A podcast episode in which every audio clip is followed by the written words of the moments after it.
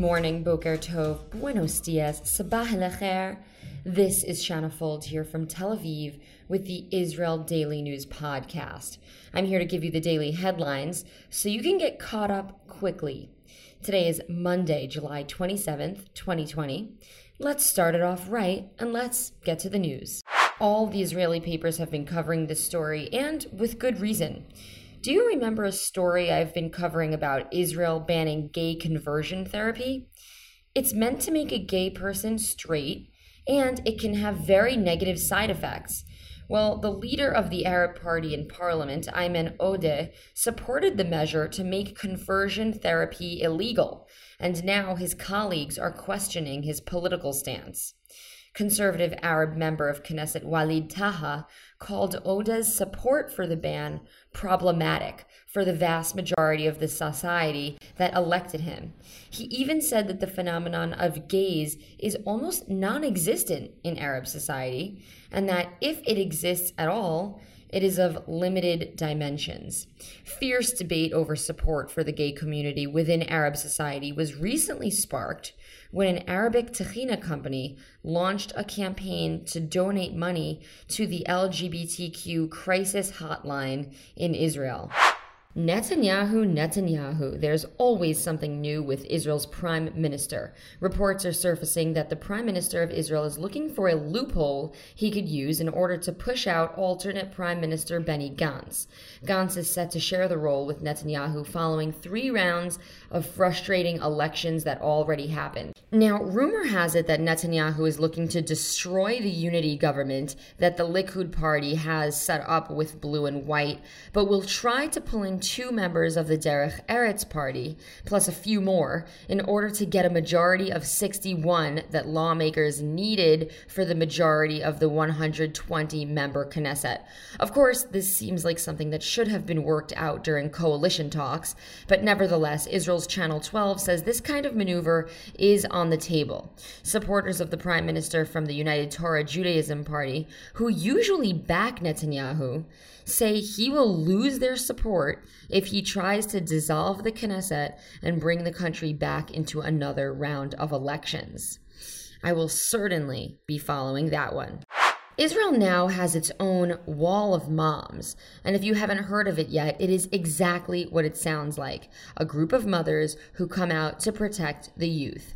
Young people have been protesting outside of the Prime Minister's house night after night, criticizing his handling of the coronavirus and accusing him of committing the acts of bribery and fraud that he is on trial for.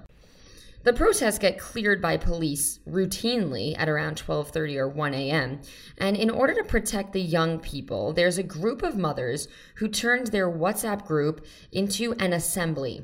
The moms wear yellow vests and make themselves into a protective barrier to cover the young protesters and keep them away from officers. The leader of the moms began the group without realizing that there is an identical one that was started in Portland, Oregon in the United States during the Black Lives Matter protests. She actually learned about the group from her daughter, who lives in Connecticut. Haaretz reveals that officers have been shooting water jets at protesters' heads within close range, which is against the department's own protocol. A video of a protester getting shot in the face with strong water causing him to topple over backwards, has been surfacing on the internet with nearly 100,000 views. One protester said he was hit in the ear by the water jet. He fell to the floor, his ear was damaged, and his head split open. He says he was shot from just one car length away and that he had been on his way out of the event when it happened.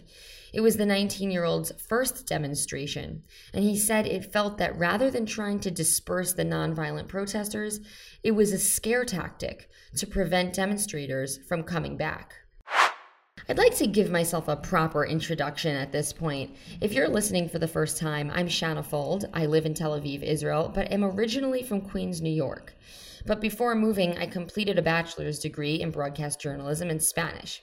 Then I became a writer at New York One News in Manhattan before moving to Israel, where I grew into a field reporter and anchor at ILTV in Tel Aviv and Israel Now News in Jerusalem.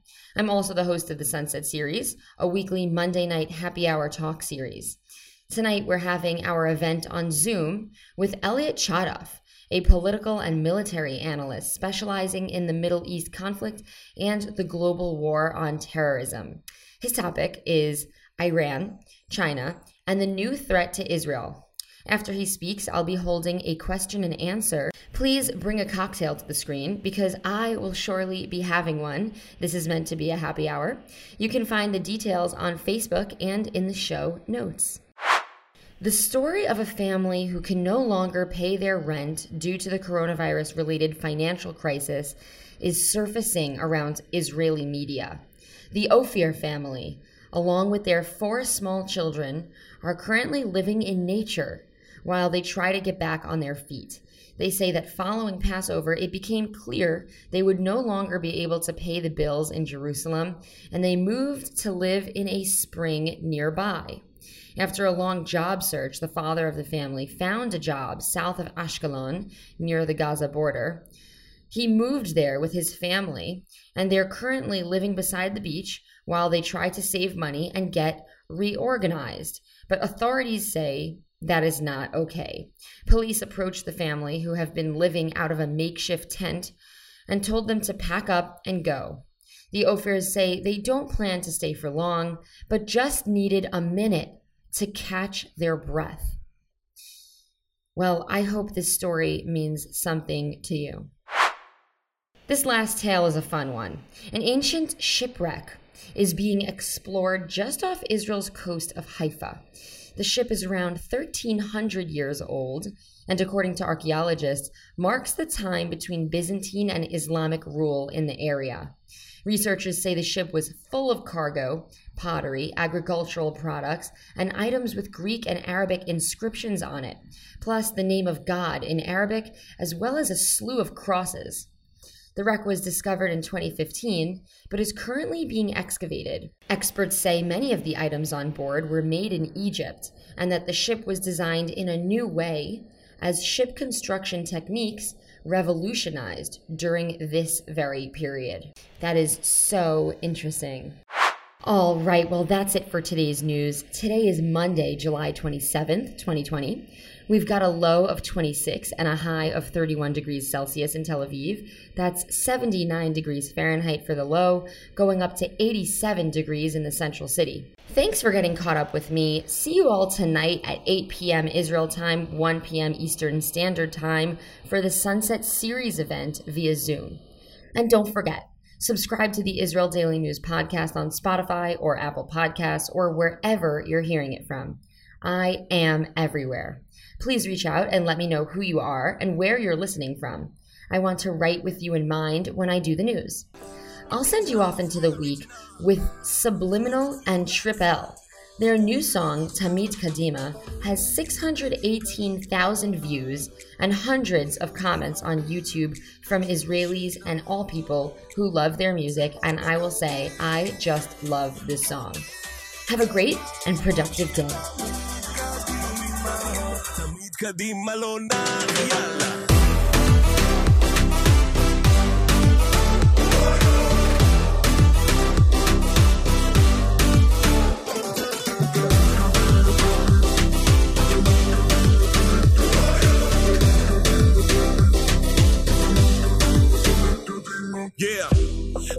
הפוך על הפוך, I guess זה דרכו של עולם.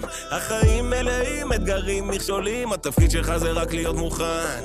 וכל החיים ראו בי פרסי טוניסאי, שוורצך מובן. ובקליפ האחרון שנצבענו לשחור, אז ביום אחד כולם ראו לבן. קם מוקדם על הבוקר ורץ, מגיל שש שני רגע לשנץ. מאושר בחלקי וגאה בדרכי, גם כן עם כל גופי מנופץ. לא שוכח את האושר ללבוש, הכל בראש, הכל זה הכל בראש, ותמיד יש עוד צמרת לכבוש, הכל בראש, הכל זה הכל בראש. עם הפנים נמנים קדימה, לילות לבנים נמנים בלי שינה, זה בא בגלים,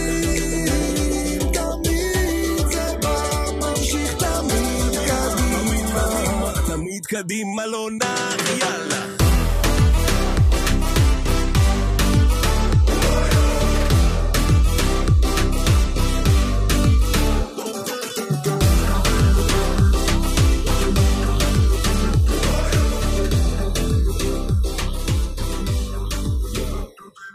תמיד ממשיך קדימה, לא יצליחו לעצור אותי. לא נולד אדם ש...